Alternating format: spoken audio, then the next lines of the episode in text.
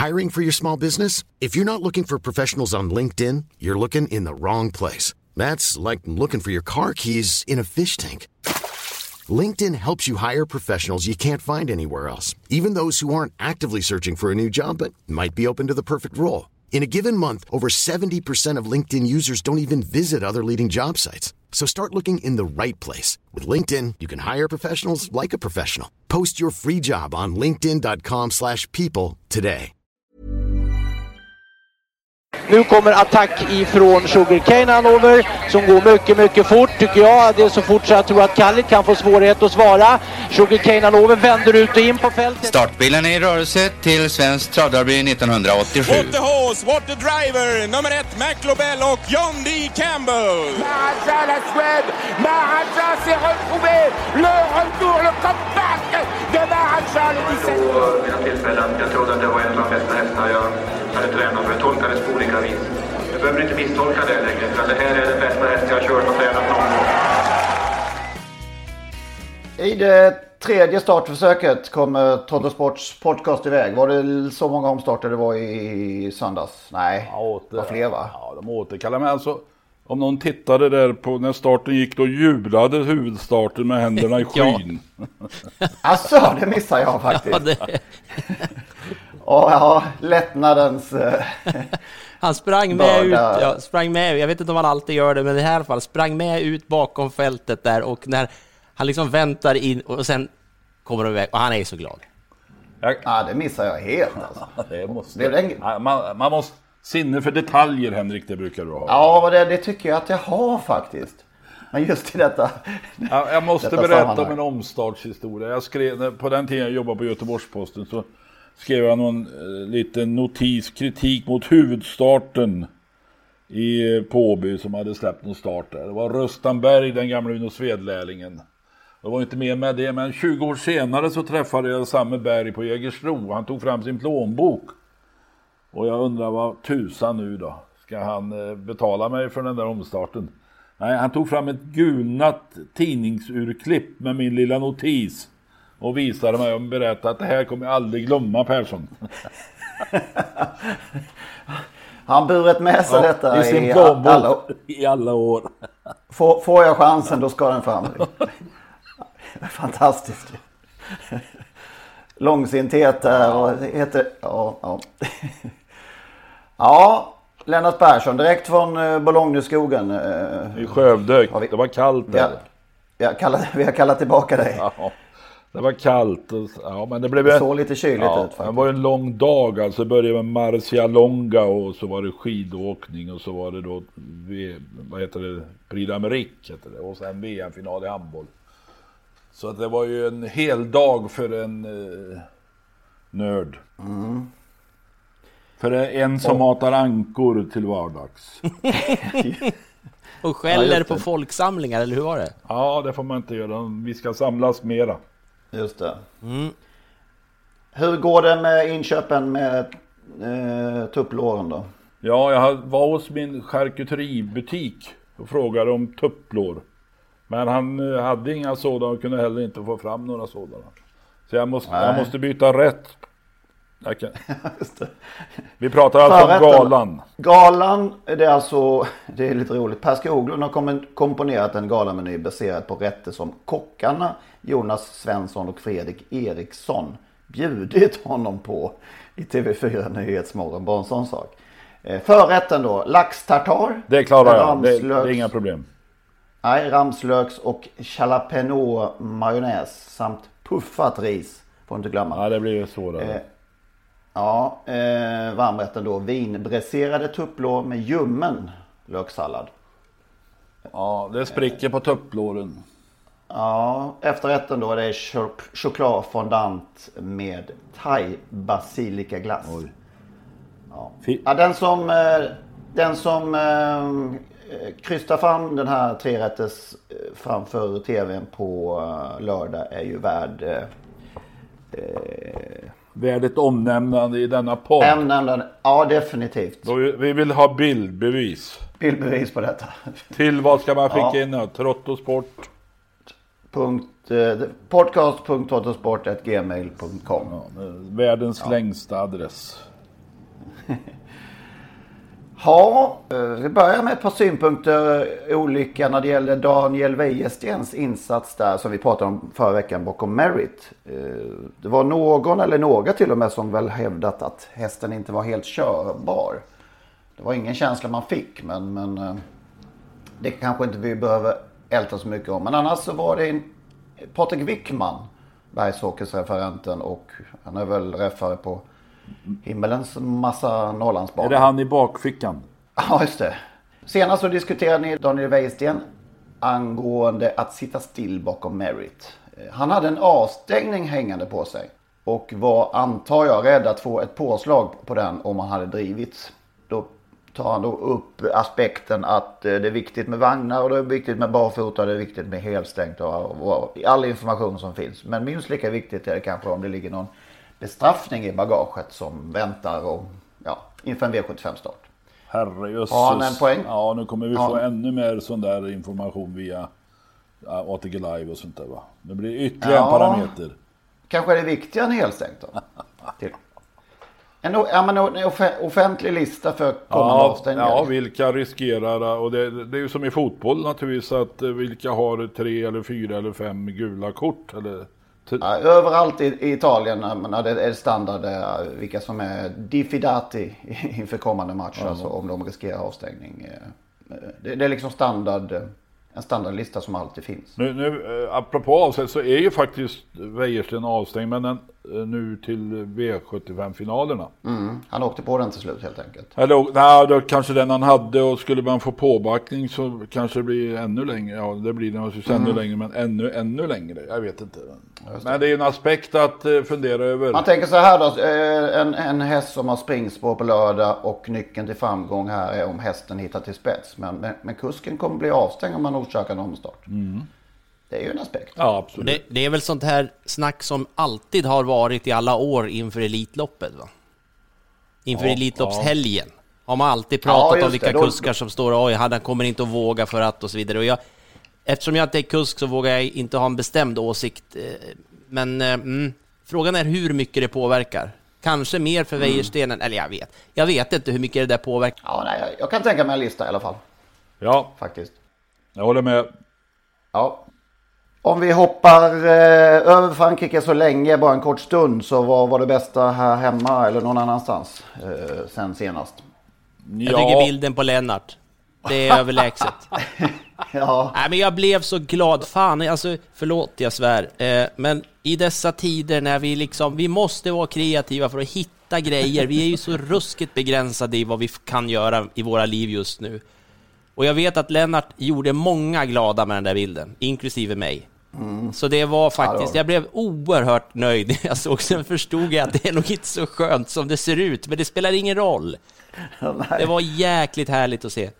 ja, det var, det var man, blir, ja man blir sugen och korka upp redan där. Ja, jag hade gärna suttit med. Det finns Ja. kläder. Men det fanns inga ankor att mata denna gång. De är borta. Ja, de kommer tillbaka. Annars då, vi bortser från detta fantastiska. Thomas Åhlund är min favorit. Han blev bara tvåa med den där Vacuras. Men jag, alltså om ni minns så varnade jag i, i denna podd att Vacuras kommer, om man kan svara ledningen Thomas Åhlund mot, mot storfavoriten Chapuis. Och så blev det. Och han vägrar att vika ner sig. Och det tycker jag är bra, eller förbaskat bra. Jag kan tänka mig att många satt hemma framför sina skärmar och svor ve och förbannelse. Varför släpper inte dåren? Men han släppte inte. Han var slagen av Malkin som jag också gillar. Kom tillbaka och var ju bara en hårsmån från att vinna. Alltså en häst som var sträckad strax över 0% bara. Jag vill se mer sånt. Osannolik prestation. Ja. Men det kanske inte var det då, enligt eh, dig. Nej, men äh, Ålen tror, trodde ju på sin häst och det han markerat och han körde efter vad han trodde och så måste man få göra. Eh, Jag har sett allt för många travlopp de, eh, under min levnad där de stora tvingar sig till ledning på ett eller annat sätt. De skrämmer sina motståndare och det är väl inget fel i det. Men Ålen gick ta mig tusan inte att skrämma. Nej. Annars var det ju härligt där i samma lopp då att Malkin och Hanna Forslin fick. Absolut, jag, precis som jag sa, jag gillar det där. Ja. Det var en bra tvilling, Malkin Vakirast. Ja, just det. Ja, men det var ju, hon har ju haft jobbiga år bakom sig på, av olika anledningar och um, ja, fint. Ja, det, ja, det tycker jag också. Jag det- håller med även om jag tyckte det spelmässigt Ja, det är var det jag fullständigt iskallt. Ja. Men eh, och jag vill också nämna i sammanhanget min Mellstrand som vars mamma gick bort för, för knappt två veckor sedan tror jag. Och eh, hon fick i alla fall en fin tröst på Åby torsdags. Där hon fick en dubbelseger till två segrar till stallet. Ja, det var snyggt också, verkligen. Och så blir man ju glad varje gång den här Phoenix Foto vinner. Trots att jag smådissade hans chanser här så, så eh, han bara fortsätter att eh, både utvecklas och eh, ja, tjusa. Den där utdömde häst. Ja, så är det med travsporten. Ja. Vad, är det, vad är det Olle Goop brukar säga? Trav är trav. Eh, och sen eh, Hawkcliff då, kanske lite kul också eftersom vi pratade om 3S. Eh, den fina mm, stalldressen här med, vad heter han heter i förnamn nu? Fishbine. Eh, Ah, Fishbine. Ja, storhästägaren i alla fall. Det var hans sista häst. Den bytte regi i samband med hans bortgång va? Ja. Så det var fint också. Hawkcliff.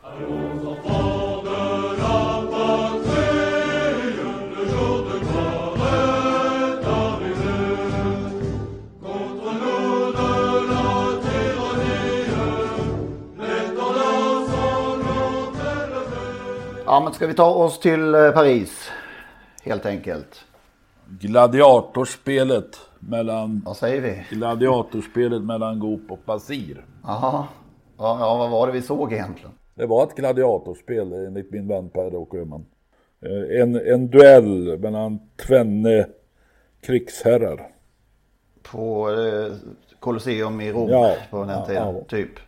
Ja, vad var... eh, Det, alla säger ju nu att det är så här det ska gå till i Prix d'Amérique. Eh, Är det så också? Nej, det säger inte alla. Du överdriver. Näst, nästan alla. Ja, väldigt många vill ändå göra gällande att kör man inte så här på Vincennes i Prix d'Amérique, då har man inte där att göra. Och då syftar man ju på hur Björn Goop körde efter, Ja, det, 450-500 meter? man kan väl säga, säga vad Det är det, det coola att säga. ja, vad hade hänt om det var tvärtom i den svenska debatten. Om Basir hade gjort så mot Björn. Mm. Eh, men eh, det är ju världens tuffaste eh, travlopp. Och då är sånt här hände väl då kanske, men det här var ju extremt. Det är klart jag har sett många, många Prix d'Amérique där man har touchat på varandra och knuffat lite hit och dit. Men det här var ju ganska grovt och kanske, det kan vi aldrig veta, var det helt loppavgörande. Det är ju inte orimligt att tänka sig. Om man, om man så att säga inte kommit ut i ett knuffats ut i, i ett senare, strax senare skede. Men om man sitter kvar där som man ska eh, ett tag till liksom. eh, För det är ju hästar både på alla bredder liksom utvändigt. ehm, Så blir det knepigt. Det tror man ju. Ja. Men Nej, så är det ju. Samtidigt alltså, samtidigt, vilken fantastisk häst det är den här. Facetime Bourbon. Jag läste här nu i Paris Turf att han travade sista 1500 metrarna. Heter det Metrarna. 1.08,6. Ja, Då har man det var alltså, intressant. Då har man sprungit 1200 meter och fightades lite grann hit och dit. 1.08,6 det är ju helt, ja, det är ju helt osannolikt. Ja, vad kul att du hade, jag hade tänkt fråga om någon hade sett någon tidsnotering, för första 1200 gick ju efter 13 och 3. Ja. Och sen när man såg segertiden så man fattar ju att det har gått ruskigt fort alltså. Det är, jag spelade ju, jag spelade Quinté och eh, jag gjorde ju fel naturligtvis. Jag tog Davidson DuPont etta och Facetime Bourbon tvåa och när det var tusen meter kvar så tyckte jag ändå att det här, det är upplagt. Men alltså Goop är också en satans taktiker, det måste man ju säga. Han gör rycket precis där Davidson DuPont inte är som bäst i kurvan, i slutet på kurvan. Facetimes Bourbons teknik blir ju helt avgörande. Han får de där längderna, en och en halv, två längder som Davidson DuPont aldrig kan hämta in naturligtvis. Ja, det var ju två enastående hästar. Det måste sägas. Och att man har det, då, den, den, det rycket att sätta in i, Ja, i det läget. Att det finns kvar liksom det rycket där, i det läget. Det är ingen lätt resa han har fått dit. Nej, liksom. fantastiskt. När det gäller Davidson DuPont så var det hans tredje va? Fyra, tvåa, tvåa. Och jag tror eh, ganska säker på att han kommer att gå till historien som en icke Prix d'Amérique-vinnare. För jag tror inte att nästa år att han blir bättre och sen kommer de här yngre hästarna med Guy Heripré, Hail Mary upp och nosar dem i haserna och Gurato satsar på ytterligare en seger med sin Facetime Bourbon. Jag tänkte på en häst när jag såg Davison de Ponte, det var Tony M. Han var med i sitt första Prix d'Amérique som femåring 1968 var det tvåa bakom Rocket Finn. Han var med sex gånger totalt. Det är enastående. Mm. Och sista året som tioåring då var han också tvåa 1970 bakom Toscan. Och 1973 skulle han äntligen, hela Frankrike hoppades att Tony M med Leopold Ferrocken äntligen skulle vinna Prix d'Amérique. Då dök den där Bent Lindstedt upp med Dart Hannover. Mm. Tre andra platser. Om vi bara ska gå tillbaka lite till uh, styrningen då. Nu hyllas ju Björn Goop oerhört för att han, uh, ja i princip låter det som att ingen annan kusk hade kunnat vinna med Facetime Bourbon. Det hade ju kanske en och annan gjort. Uh, men vill man ha en sport där taktiska misstag uh, inte får konsekvenser i så stort lopp. Det var ju ett taktiskt misstag där. Ja, nej jag håller med dig. Det, jag vill gärna dela upp det för det, alltså Björn Goop är en det blir ju ett rejält öppet mål, men alltså, alltså, han är vansinnigt skicklig. Det är ju inget snack om saken och delar vi upp loppet efter han har gjort, kört över Basir där, så kör han ju så jäkla bra. Det gör han. Han kör ju fantastiskt bra, precis som Lennart säger, med rycket läge. Han, han går ner i rygg på Bahia Kesno. Han, han har full koll, han liksom ger sin häst ett så snällt lopp den kan få med tanke på hur offensivt han ändå kör. Men det han gör där, han, han sätter fast sig själv och inser att här sitter jag. Och så trycker han grovt rakt ut på, på David på Man ser ju sulk, alltså det blir ju tvärställt först. Men, och får ju stopp, alltså Basir sätter ju emot. Men har ju ingen chans för Björn fortsätter ju bara skickar in hjulen under magen på David Dupont som, som ju liksom är oerhört nära att galoppera. Och han kör ju, är ju nära att köra bort hästen helt ur loppet då. Och det går ju inte, jag förstår, det kan man ju liksom inte hylla. Man måste ju dela på det här. Björns styrning jättefin för övrigt, men det där är ju ett jättestort misstag och han begår ju ett stort regelbrott för att rädda sig själv och sin häst. Och det tror jag inte, det, det förstår jag inte hur man kan sitta och tycka är alltså en del av sporten. Då blir det, det är som du skrev på Twitter, att det, Henrik, där, att det här är inte en sport som du vill se. Och jag håller helt med. För mig är inte travsport så här, för då blir det ju helt charmlöst. Då kan man ju liksom, jag sitter fast, det spelar ingen roll. Jag skickar ut din konkurrent bara, jag trycker till. Går han omkull så vi skiter i det. Det är inte okej, okay. det, det, kan jag aldrig tycka är okej. Okay. Om det är på Vincennes eller på Hoting, det har ju ingen betydelse. Ja, det blir svårt att nominera honom till Jerringpriset för den. Är det, inte, det? Ja, jag tror inte de som nominerar tar någon hänsyn till det. Nej, det är möjligt. Eh, men eh, om, om eh, så tidigt lopp som det var, är det lite som ett fotbollslag och åker på en utvisning efter 20 minuter. Man kan vinna trots det, men det är inte lätt. Dålig jämförelse, kanske. Nej, det finns nödvändiga och det finns eh, onödiga gula kort eller fällningar eller straffar i, i olika sporter. Att ibland tar man ett för laget. Eh, mm. Det gjorde ju Björn här. Det, här, han var ju det var nödvändigt för honom att göra så här. Men det är ju inget kul att se. Och det var ju tur att det inte hände något. Bassi var ju inte särskilt upprörd utan hävdar ju då att han har gjort likadant om han hamnat i den situationen. Eh, samtidigt kan man ju undra hur Basir hade reagerat om Davidson DuPont, Davidson DuPont hade galopperat och blivit av med hela priskakan. Det är väl två, mm. två miljoner i andra pris. Ja, blivit skadad och aldrig kunnat starta ja. mer. Eh, då hade reaktionen varit, men samtidigt så är ju där måste man ju ändå säga då att Basir vet att han gör så här ganska ofta.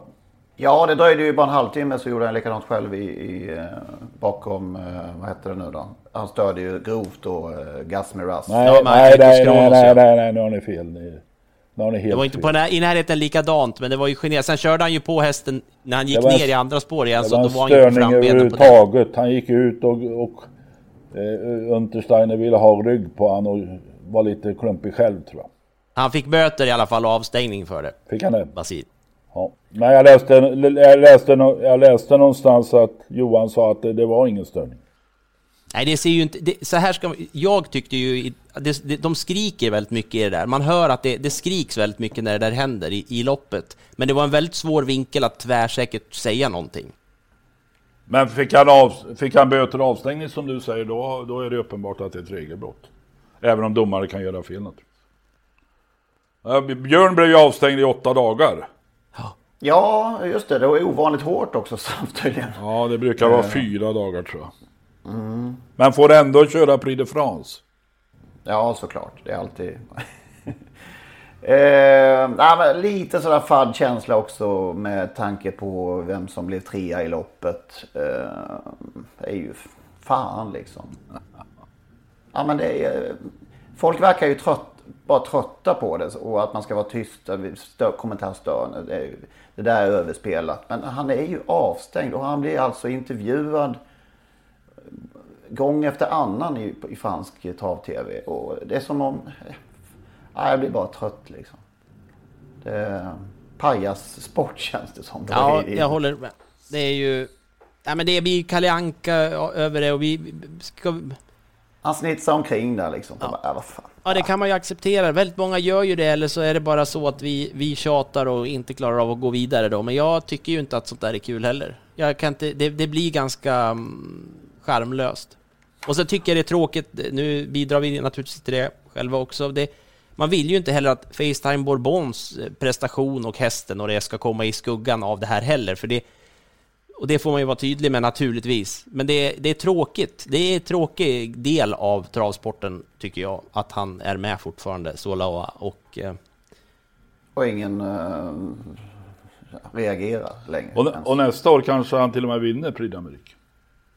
För det är en fantastiskt fin häst, det måste vi säga. ja, visst. Ja, ja men lite blandade känslor kanske. Men eh, otrolig... Eh, kan han ta fyra raka nu då? Som vi... Nej, fyra raka pratar vi to- fyra totalt. Ja, han, Ja, han, han kommer utan tvekan närmare det. Han är sex år nu väl va? Han har tagit Mm. sina två första som fem och sexåring. Horaci Mm. tog sina två första som sex och sjuåring. Så vann han som åttaåring och så förlorade han som nioåring och så vann han som tioåring. Just det. Ja, han ser ju inte... eh, Vad ska man säga? Märkt Han ut. känns... Nej, han känns inte sliten direkt. Ja, man kan ju säga det är ju ett, det är ju ett svårslaget ekipage har ju, har ju Björn också visat nu. Han, han lägger ju liksom ingenting emellan för att vinna lopp, Björn här. Eh, Och med en sån häst då, så det, det ska ju till någon som är rätt bra för att inte, för att inte Facetime Bourbon ska vinna. Och uppenbart så har han nu då åter en gång markerat att det inte blir något elitlopp. Ja, just det. Det borde ju få kanske... Nej, jag vet inte. Robert Berg att tända till med Ha- Hail Mary. Det får vi hoppas. Jag hoppas. Ja. Annars så, Powell lämnade in i... Det, hans lopp var över efter 150 meter kändes det som. Typ, det, var, det blev ju alldeles galet. Hoppas att han har äh, hämtat sig efter det. Ja, han kommer nog igen. Det gör han Han då. var tydligen inte bra i vär- värmningen, lite, lite stressad och hetsig om jag läste rätt. Vi bjöd på en 8-oddsare va? Får vi säga. Ja, det får man lugnt säga att vi gjorde. Vi Vad- har ju verkligen flaggat för det. A Sweet Dance, heter den inte så? Jo, just det. Mm. Eh, den eh, tycker jag vi får ta till oss. Det var, det var hennes sista start. Så pass? Hon går nu till eh, Menhammar, tillbaka till Menhammar ska betäckas, har jag läst på Menhammars hemsida med Facetime Bourbon. Ja, den hästen. Ja. Eh, ja. ja, det är lite, lite sorgligt ju. När hon är så fin. Ja, men det var nog bestämt innan och eh, sen var väl inte världens snällaste eh, körning av Prater. Eh, Nej. våldsam attack där var inte hennes melodi och så var han ju tvungen att ta till verkligen oschyssta medel i, i slutstriden där. Den, den drivningen var ju inte vacker. Lite av varje som sagt eh, under helgen. Eh, något, något, något mer som vi vill tillägga kring, kring den? den drivningen specifikt. Den fick på något sätt eh, bära all, all drivning som, som var under helgen, fick, fick just eh, A Sweet Dance, eller Pratt där. Det var hans som Ja, det, fick utföra det på något sätt. det blir med all så. rätt, alltså det är ingen ja, så. med Det ju, men samtidigt så det blir ju lätt så när, när det är utländska kuskar då, då har vi ju lättare att visa upp eh, de- dessa regelbrott. Det är ingen tvekan om det. Va? Jag tänkte på en sak i samband med Prix d'Amérique, ifrån det ena till det andra. Eh, Svenska Spels våldsamma PR-satsning Ja, inför den var inte att loppet. leka med. Alltså helsidor överallt. i tidningarna, i rikspress. Ja, det, Vad kostar ett uppslag i DN? Har du någon känsla för det Magnus? Nej, jag, just för dagen måste jag erkänna att jag är väldigt dåligt uppdaterad. Priserna har ju gått ner eh, med tanke på att eh, pappersannonsering generellt eh, inte är lika attraktiv längre, men det är ju fortfarande Nej. inte gratis på något sätt. Men det handlar ju om flera miljoner de satsade.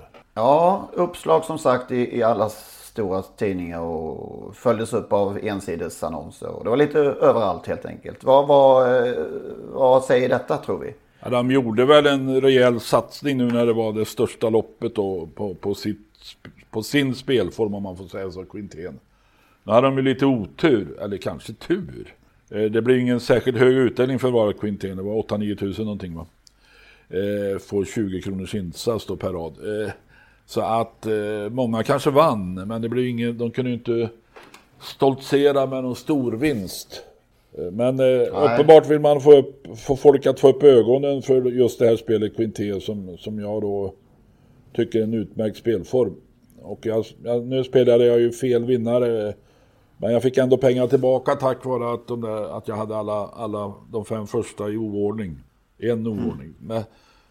Så att eh, antingen har, är det så att, att de inte har fått någon riktigt eh, genomslag för sin spelform och ville absolut ge det en chans.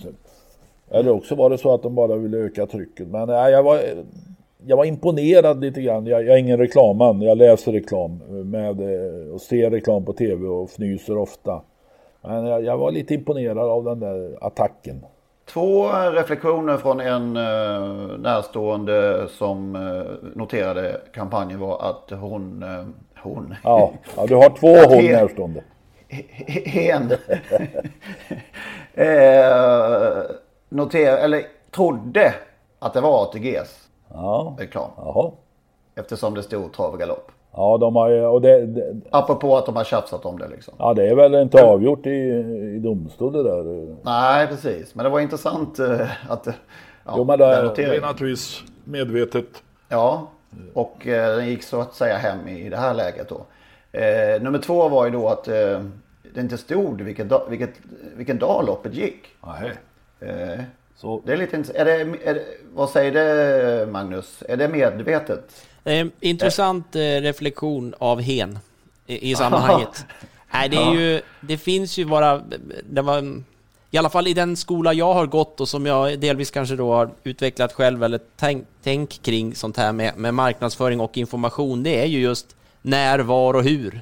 Man måste, när man gör en, en kampanj så måste man ju se till så att man verkligen talar om för den som tittar hur den, ja, när det händer och hur man gör för att delta. Det är, annars har man ju totalt tappat det. Det är inte speciellt bra då, speciellt inte på dyra helsidesannonser i, i DN. Eh, så Nej. det är intressant. Sen man ska komma ihåg, precis som du säger det där med, med att det står trav och galopp. Eh, jag kan inte de aktuella siffrorna, men genom åren i alla fall så har ju ATG, eh, varumärket ATG, varit oerhört högt upp i medvetandet hos svenska folket i sina undersökningar när man rankar eh, varumärken som är, är kända så att säga, så är ATG ja, alltid legat väldigt högt upp. Man pratar ju om top of mind och när det kommer till spel på hästar, då är det ju vem du än frågar, vem, vem, vad går det om du ska spela på hästar? ATG, säger alla. Att det är tufft för Svenska Spel att slå sig in på den marknaden och man har ju gjort ett klart försök genom att använda trav och galopp. De orden naturligtvis, då, som är svåra att inte få använda också tror jag. det är just två sporter liksom. Ska inte, ska inte andra få använda de två orden? Det blir knepigt. Ja, man skulle bli förvånad om de går bet där. Ja. Eller? Apropå det där ordet ni nämnde ett par gånger nu. Top of mind, ja. Nej, det börjar på H. Ja. Vad heter det? Hen. Det är det jävligaste ord jag vet. Jag kommer aldrig okay. någonsin att använda det. Okej, okay. ja, jag tycker jag, jag, jag, jag är för hen. I text tycker jag det kan vara skönt att dra, dra dit. Fan. Ja. Rykten säger nu faktiskt, inte att hen ska försvinna, utan att eh, ST faktiskt ligger i förhandlingar med ett par bolag, spelbolag. Ja. Eh, så det blir intressant att följa om ja. det kan. Och man kan ju tänka sig då att Svenska Spel är ett av dem kanske. Jag tittade, när jag väl hittade den, jag tyckte vi hade en liten dialog där Henrik och Lennart om hur vi skulle hitta den här direktsändningen som Svenska Spel hade inför och under Prix d'Amérique. Ja, det var inte lätt alltså. Ja, jag gjorde inte det. det Nej, var ju... den var lite illa placerad. Även om den låg överst så såg det nästan ut som en annons, så att jag bommade den. Eh, men det kan ha varit mitt fel. Men när man väl tittade på den så, och eh, lyssnade, det var ju en... Det var en väldigt ambitiös sändning med alltså väldigt seriöst anslag. Väldigt mycket kanske övervikt på spel, men det är inte så jäkla konstigt. Det var ju Svenska Spel så, men David Neves och, och eh, Raffe är ju gamla kända tv-ansikten i, när det kommer till trav. Jag tycker de gjorde det jättebra. Sen en väldigt eh, flådig dekor med ja, datorgenererad dekor där som ju skapade en, en, en omgivning som var såg exklusiv och, och dyr ut. Men det var ett väldigt ambitiöst anslag och i de, de tävlade ju i en konkurrens med ATG Live och den direktsändning som var i TV där båda produktionerna ju är ATGs produktioner och jag får nog ändå säga att eh, här behöver ATG lite konkurrens för, för det här var, det var bra tycker jag. Svenska spelsändningen var väldigt bra. Den visar ju att andra kan också göra sånt här och eh, ATG som ju har haft ensamrätt på att göra detta i 30 år snart är det väl. I alla fall kanal 75 är väl åtminstone närmare 25 år drygt. Ehm, så tycker jag att det, och jag förstår det, alltså ST kommer ju förr eller senare att man kan inte bara ha en partner. Så det, ehm, det blir intressant att se vad de här förhandlingarna i sådana fall leder till då. Mm. Alltså ATG hade ju tre sändningar. Det är ju fantastiskt. Alltså tre olika kommentatorer på tre olika kanaler. Ja, det var ju ytterst märkligt. Jag började med ATG Live, ja, ATG Vincent där. Men jag gick över till Ikidia. Men, men, i, jag hade ingen vetskap om att det fanns ytterligare en kommentator på ATG Live. Jag tycker Daniel Olsson ska vara i alla. Ja, man vill ju ha honom i alla lopp ja. Han hade ju bara eh, hand om Prix ja. Om jag förstod det rätt va. Så det var ju lite synd. Han är ju överlägsen. Ja, det är otroligt. Det är ju häftigt en aktiv som, som ja, går från, vi har pratat om det förut, men från den aktiva sidan och liksom hur ambitiöst han alltid har tagit sig an att läsa på loppen och att han till och med, alltså att han har blivit en referent också. Mm, med en oerhört exakt. egen stil med dessa betoningar som är helt ja. aviga och obegripliga och ja, jag har fler än en bekant som har hört honom under tv-sändningen. Vad arg han blir ibland. Ja! Man kan, ja. man kan undra varför han slösade bort halva sitt yrkesverksamma liv med att köra travhästar. ja, lite. Även om, även om han hade ganska stora framgångar. Ja, Passo Sandra minns man ju där. Ja. Fantastiskt fint sto som han inledde med. Jag jobbar ju faktiskt med Daniel här i, i tidernas begynnelse. Tiden går, men eh, när Daniel gjorde hans första webbplats där så vi samarbetade under ett par år där. När, när ja. det nästan inte fanns några tränarwebbplatser överhuvudtaget. Det var ingen som hade Nej, internet heller. Det var Daniel och Jocko. Ja, precis. Nej, men Daniel har alltid haft koll. Eh, det, det är en väldigt... Uh, han, han tänker ju till här och han klev verkligen över på, på, på mediasidan i rätt läge, kan man ju säga. Och med all rätt också eftersom han ju är, han kan ju det. Han kanske kan bli den nya liksom, eh, ankaret, eller den, den som blir huvudreferent första referent i, står högst i eh, eh hier hierarkin liksom. Ja, jag, jag vill, alltså sluta nu med det där Chab. Han ska vara i Paris eller loppen från Ja, okej, okay, förlåt. Låt Anderberg och Borgås och de sköta varandra. Olsson är, är, är parisare. Ja, det bestämde vi faktiskt. Ja. ja men sen, om vi, jag ska hylla Daniel lite till här genom att säga just det. Jag tycker det är så häftigt när man får de här enormt initierade kommentarerna. Han beskriver bankroppen på Vincenzo precis och säga att exakt där blir kurvan lite skarpare och det är uppförsbacken övergår till att bli mer plan där och exakt där. Och alltså han, han har ju kört, han vet ju det här som, som inte syns i tv och jag har heller aldrig varit på plats och tittat så noga på banan där så att jag... Exakt där körde jag kallt i Prix d'Amérique. Ja, just det. Där, dog, där eh, mördade backen den och den hästen. Ja. Var, i, vilken häst?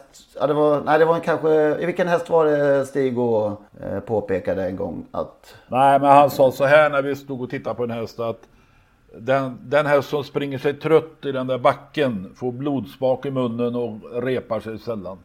Just det. Men var det inte i något, eh, i något sammanhang som jo, när någon jo, verkligen... Ja, det var Conny Nobel. Ja, just, just det. Så var det och den hämtade du säga heller aldrig. Nej, inte. Typ. ja.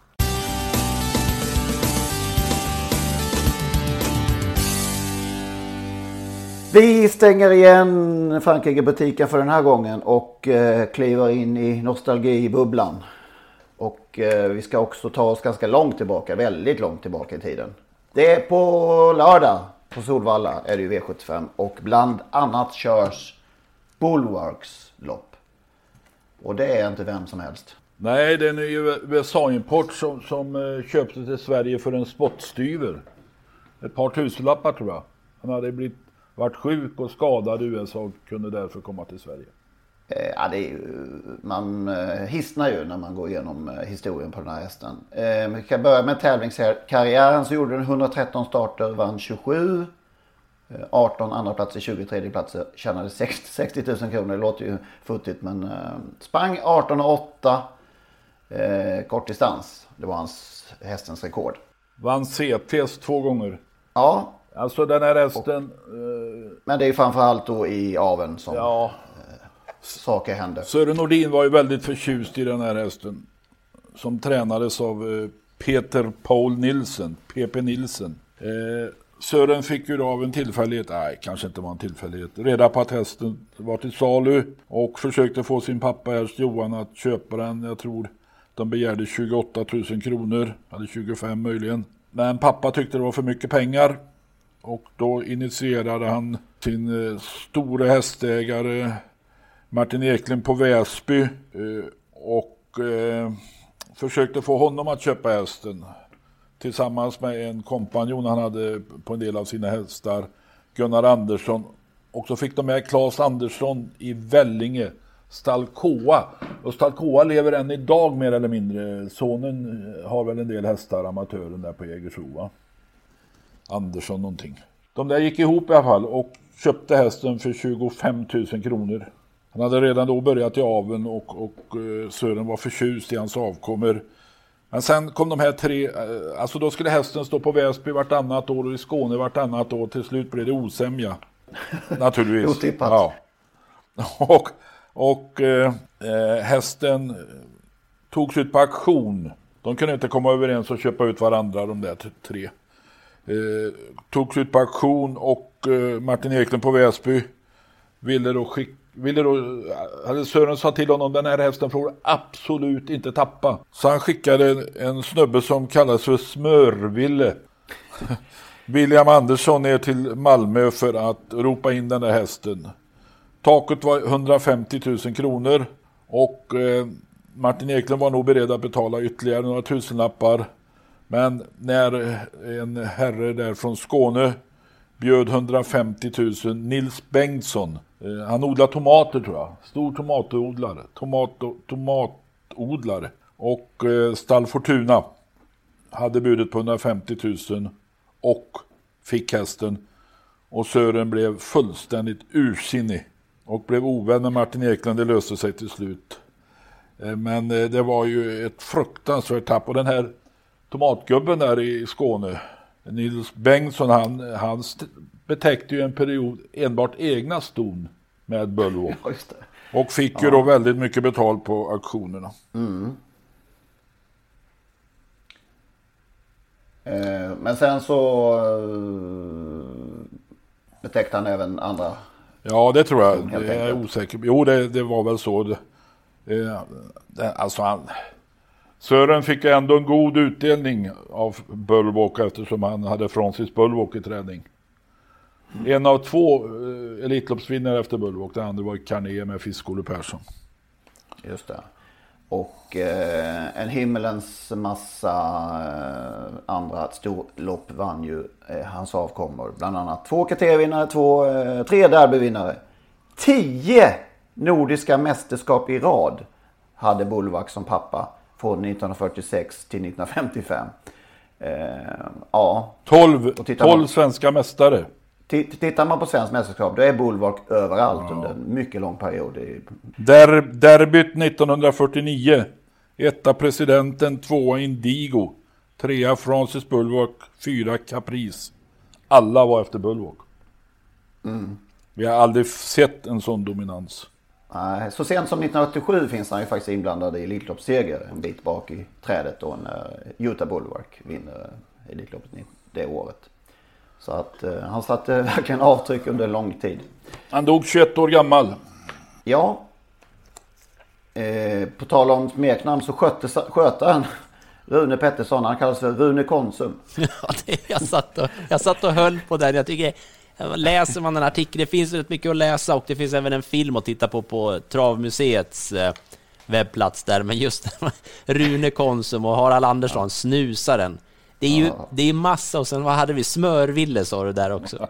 Den här, dessa ja. svenska underbara Alltså apropå Underbara Konsum, apropå Konsum fanns det en eh, kille på Åby som kallades för Konsum, Rolf Konsum Pettersson. Duktig kusk, amatörkusk, kanske lärling också, senare banarbetare på Åby. Rolf Konsum Pettersson. Konsum, var, var kom det ifrån? Ja, de kanske handlade champis på Konsum. Ja, just det. Ja. Står ju om ett vykort som skickades till travrondens grundare Sten Sandberg från eh, de här två som åkte, Harald Andersson och eh, Peder Paul Nilsson, de skickade ett vykort ifrån USA. Där de skrev, vi har köpt en fantastisk häst vid namn Poplar Hill och en svart fuling som heter Bullwalk. Ja, det, det ingick nog i den där affären att de skulle köpa båda hästarna, annars fick de ingen. Nej, precis. Det står så här i den här texten att det gick rykten om att, att de var tvungna att köpa Bullwalk för att få köpa den här Poplar Hill. Då. Ja, det är intressant också att man fick skiten på köpet. Och vi, vi pratar om dressen, Väsbys dress. Jag ser den här på framsidan av Sören Nordins bok Spänn banden. Eh, gröna ärmar, vitt och så en, en röd triangel på framsidan och röd mössa. Så när ni tittar på Bulwarks lopp på lördag så det är inte vilket som helst. Då kan ni fundera på um, den här fantastiska avelshingsten och uh, hästen i, som har betytt så mycket då för svensk travhistoria. Kanske den mest inflytelserika överhuvudtaget. Kan man säga så? Ja, det kan man kanske säga. Eh, ja. Sören Nordin skrev ju sin bok där, men det var ju några år sedan han skrev den. Bulwark den ojämförlige. Mm. Ja, så det är inte vad som helst som stundar till, på lördag. Bulwarks eh, lopp. Om en kvart eller något ska, eller kanske snarare, snarare än så, så ska Magnus Ståhlberg eh, tala om vilken som vinner också. Kanske. Vi får se. Vi får se. Vi har fått in lite fler eh, billiga hästköp också. På tal om då eh, köp eh, som har gjorts under åren. Och vi har ju tagit upp några fynd de senaste veckorna. Vi har fått in ett par ytterligare som sagt. Rickard Ysijärvi och någon ytterligare tror jag det var som ja, hur kunde vi glömma Ina Skott? Så kan man väl säga. Nej, vi har inte glömt. Vi har, vi har börjat. Nej, inte glömt. Vi har börjat lite grann försiktigt med de jättebilliga och så avancerar vi lite nu. Ja, ja men det är bra. Eh, hon kostade väl runt 25 000 va? Någonting sånt. Sprang in då drygt 20 miljoner. Och vann Prix d'Amérique. Ja. Nuncio nämndes också. Var det 7000 dollar? Ja, någon, precis. Runt 50 000 kronor, svenska kronor. Och eh, håvade ju in 28 miljoner. Eh, en liten bubblare här fick jag in på morgonen. Eller om det var igår kväll. Eh, Nicke i Göteborg. Eh, Toto igen. Som då kostade 6 000 kronor. Och ju då eh, ramlade igenom, eller stormade igenom eh, rikstotoklasserna. Och till slut tjänade eh, nästan 5 miljoner. Så procentuellt är det ju en, en oerhört snygg eh, affär också. Rickard Usiavi nämnde också Lasse Gustafssons ljusblå dress. Och det eh, gjorde han med all rätt. Gud vad den var fin. Ja, den var vacker. Hela Lasse Gustafsson i dressen var vacker. Ja, vacker men elegant kusk. Mycket. Kanske med The Prophet och han är ett av de snyggaste ekipagen vi har haft. Om man tänker efter. Mm, nu kommer det förmodligen nya förslag. Förmodligen. Ja, det är en helt ny dimension. Ja. Vi ska prata hela ekipage här då. Ja. Jäklar. Ja. Nu öppnar ja, du en dörr, Henrik. Ja, men erkänn. Jag håller med. Ja, ja, men vi har pratat om Edo Profit. Ja, visst, herregud. Ja. ja, men vi kan ställa frågan.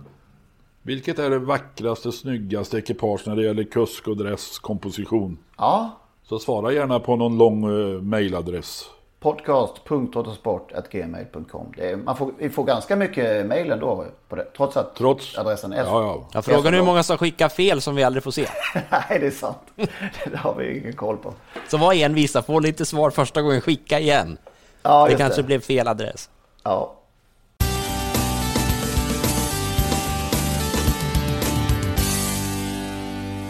Det är alltså årets hästdags på lördag då.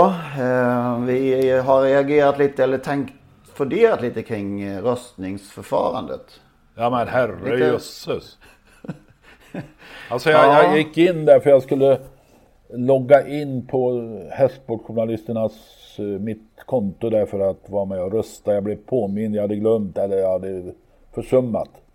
Jag, jag lyckades inte logga in, jag tryckte på olika, olika hästar där. Fyra, det var fyra hästar tror jag, årets häst. Jag, jag tryckte på alla de där rutorna då. Och så har jag röstat, det måste erkännas nu då, jag har röstat på alla hästar.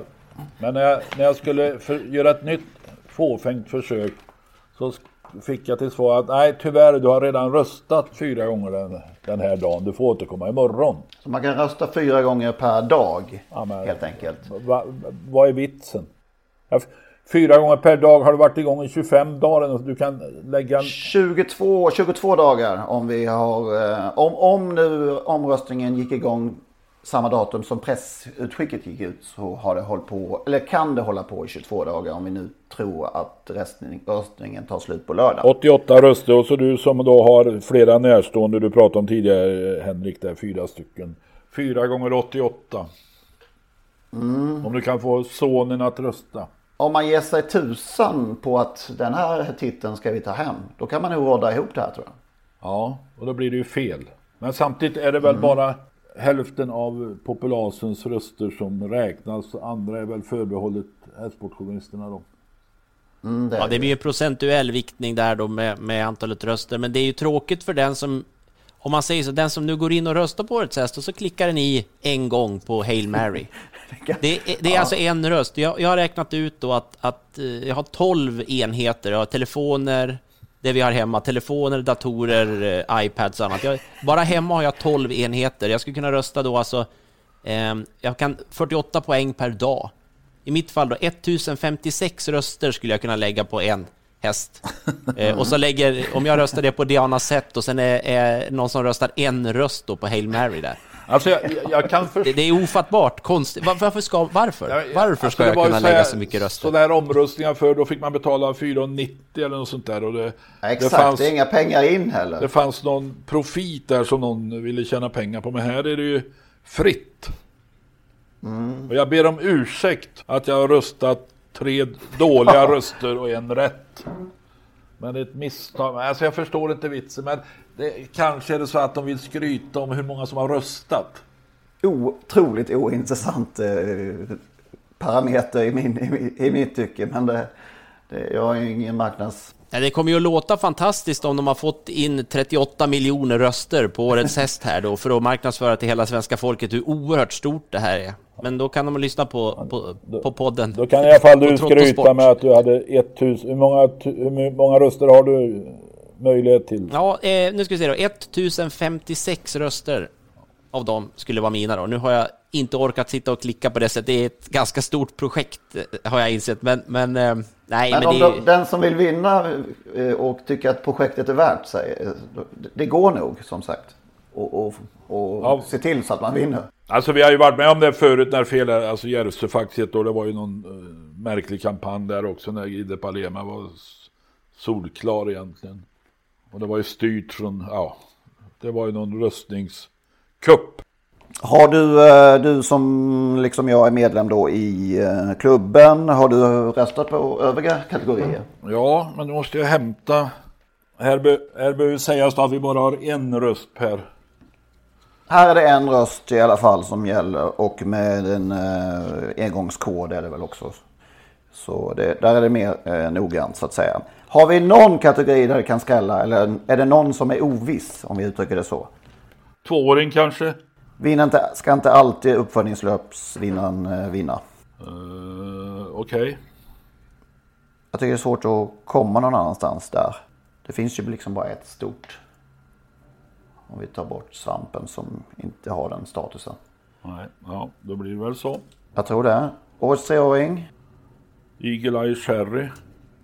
Det kan ju inte vara någon tvekan. Nej. Även om Brambling kriterievinnaren såklart finns med som nominerad. Eh, fyraåring. Hail Mary. Inget att nej. diskutera väl? Årets äldre. Ja, det, Där det kanske kan det vara ovisst. Jag röstar på Verry Kronos. Det gjorde jag också. Då har vi 100% härifrån då i alla fall. eh, årets sto. Ja, Eagle Eye Cherry. Där röstar jag på Diana Zett kan jag säga. Som- Som jag har vunnit allt. Årets kallblod. Hur gammal är Diana Sett? Hon är fyra. Ja, just det. Så är det. Ja. Vann, vann allting. Vann allt. Ehm, ja.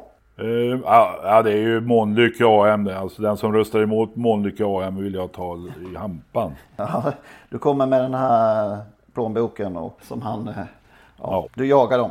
Årets tränare. Ja, vad röstar jag på där då? Robert Berg. Okej, då har vi 1-1 här då. I, i, jag röstade på Daniel Redén. Och så har vi årets kusk som alltid är lika tråkigt tycker jag. Ja, men, Sam, samma gäng varje år och... ehm, Björn Goop då va? Mm. Alltså jag tittar här på årets kusk. Jorma Kontio 67, Örjan Kihlström 58, Ulf Olsson 56 och så då junioren Björn Goop 44. Det måste ju komma någon yngling snart och ta den där titeln. Ja, verkligen. Ja, åtminstone bli nominerad. Som sagt, det är samma gäng varje år. Eh, ja, och årets komet är väl den kanske då eh, som vanligt mest ovissa. Jag, jag röstade på Elving. Ja, jag hittar inte honom Nej, här. men det, jag struntar jag röstar på honom ändå. Du gjorde en egen sån här. ja, ja, en egen ruta. Ja, just det. Vem blir det? Jasmine Ising, Marcus Lilius, Felicia, Felicia Molin och Simon Wall. Det där Felicia, Felicia tycker jag var fint uttal. Det finns någon låt där, Felicia min vän, vad heter den? Felicia Adjö med Cornelis. Ja, ja vem röstar du på då? Jag ska jag avslöja det här? Nej, det behöver du inte. Nej, jag gör inte det tror jag. Men det blir väl kanske Jasmine Ising. Ja, jag vet inte. Jag, det jag har läst är Marcus Liljus storfavorit. Ja, I alla fall favorit. Ja. 40 segrar, ja, ja, ja, det är jättesvårt. Och det är svårt att ta ut, jag ska inte, eh, inte kritisera för att det saknas någon. De kunde ju tagit med den här eh, bara för sakens skull. Carré, montégrabben där. Den franske montégrabben som har haft stora framgångar i Sverige. Bara för att Montén eh, skulle kunna slå sig in möjligen. Va? Jonathan Carré. Apropå svårt, det är mest ni har gått igenom de här kategorierna. Jag tänkte jag skulle hängt med och kanske haft en liten åsikt också, men det är jättesvårt att hitta. Förutom årets hästomröstningen så är det jättesvårt att hitta årets hästkategorierna och sådär. Ja, det- Jag letar på nätet här som en, som en dåre medan ni pratar. Det enda jag hamnar in på det är alltså sidan där man kan rösta på årets häst.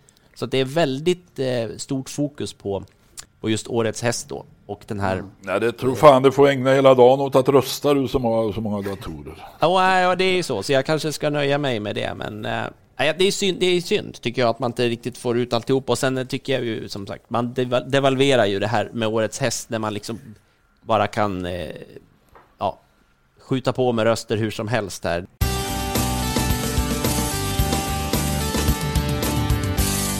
V75 på Solvalla alltså på lördag och jag säger bara säg o-a Kennedy, säg o-a Kennedy, säg o-a. Det är mitt namn på lördag. Ja, när det gäller namn, inte vinstchans. Ja. Vi pratar inte om vinstchanser, vi pratar om...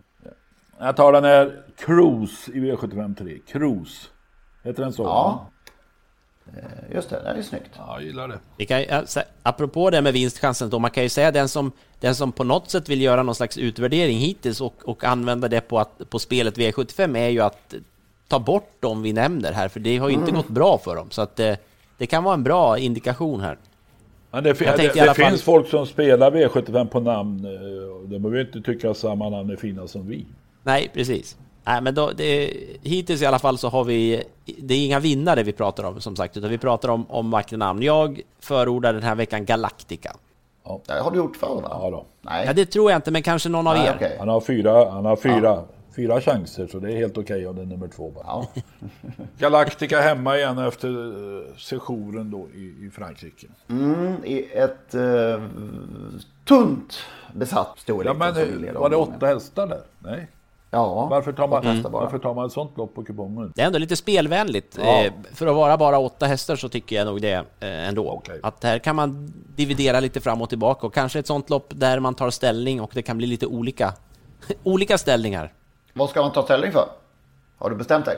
Det här har jag nog inte riktigt bestämt mig än. Eh, Spontant när jag såg det först så tänkte jag Ultra Bright, men Gobi Princess var ju duktig från ledningen senast och... och mm, Det ser lurigt ut. Här är ett lopp man nog... De eh, slår ju varandra lite huller om buller också. De här. Ja, det är lite sådär och, och ibland så vinner någon som man inte alls tror vinner de här storloppen. Det tjatar man ofta om, men, men ehm, mm, det kan behövas ett sånt här lopp i den här omgången som ju har en del, det är ju finaler, STL-finaler den här veckan på Solvalla. Hur, gör man med, hur gör man med Demon Ima? Ja, alltså, jag tror, alltså så här för mig är det nog, eh, han blir jättestor favorit, Demonima, eh, dött lopp senast på V86 som stor favorit. Kanske inte riktigt som bäst den dagen, men i grunden så ser ju det här ut att vara, vi har pratat om det tidigare också inför när han skulle göra sin första start på V75. Det här är ju en, det här ser ju ut att vara en häst som är i fullständigt fel klass än så länge och har en lite försenad karriär på grund av skadan där. Jo, det är ju det är ett sånt där lopp som gör ont i mig att se så som man fick senast. Det, jag blir alltid orolig efter en sån. eh, Det är väl mitt eh, nervösa sinne för hur travhästar ska ta sig ur och eh, tuffa prestationer. Lex, eh, dålig jämförelse här, men det Lex Ferrari BR en gång i tiden. Det, det skavde lite. Det kanske, det kanske var inte så farligt som det, som det kändes för Men, mig. men.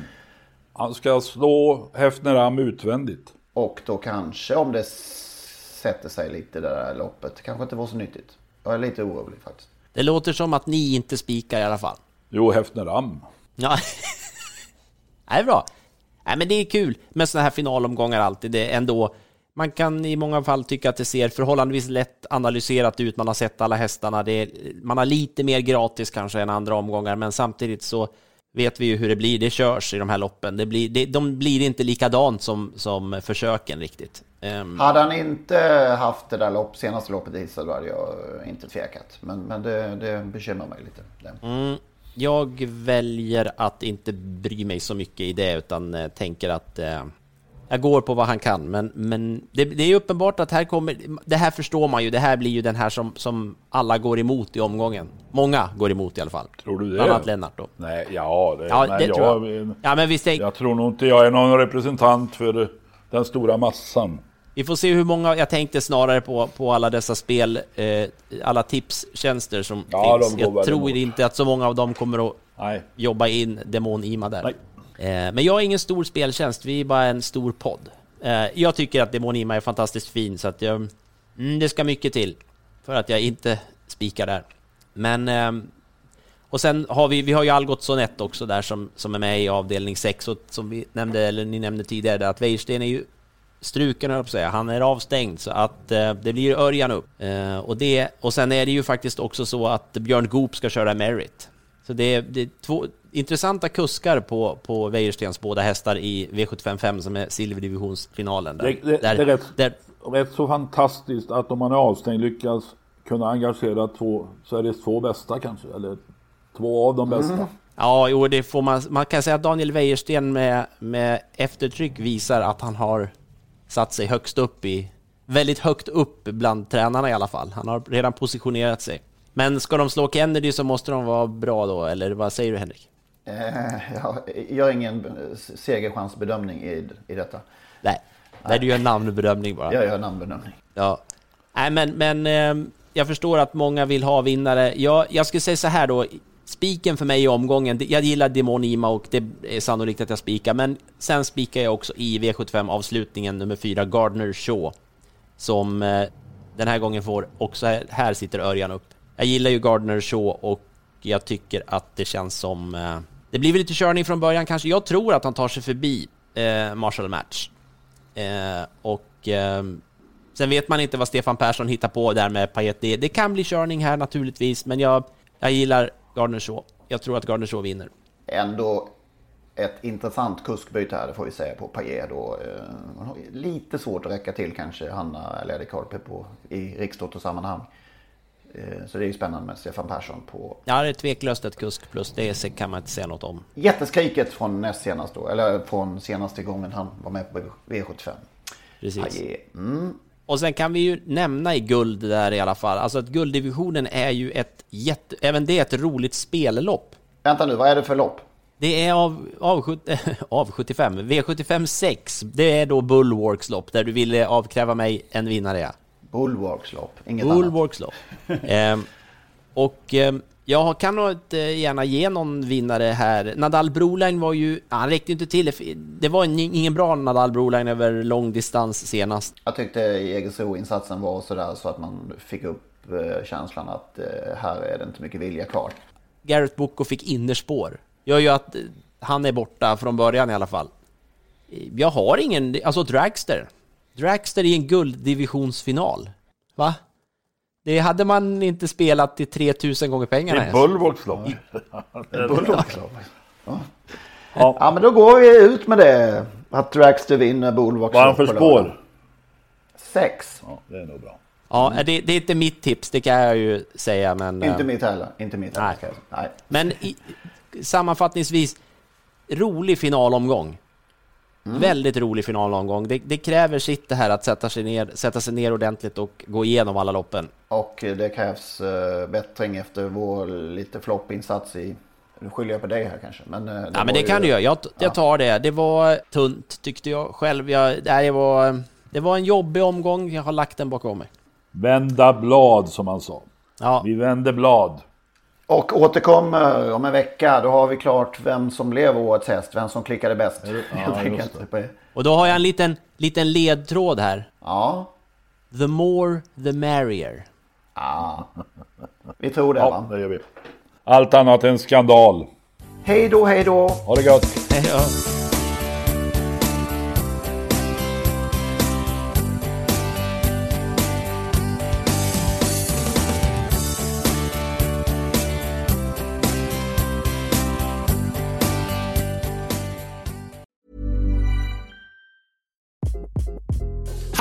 this is Craig Robinson from Ways to Win, and support for this podcast comes from Invesco QQQ, the official ETF of the NCAA. Invesco QQQ is proud to sponsor this episode and even prouder to provide access to innovation for the last 25 years. Basketball has had innovations over the years too. We're seeing the game played in new ways every day. Learn more at Invesco.com slash QQQ. Let's rethink possibility. Invesco Distributors, Inc.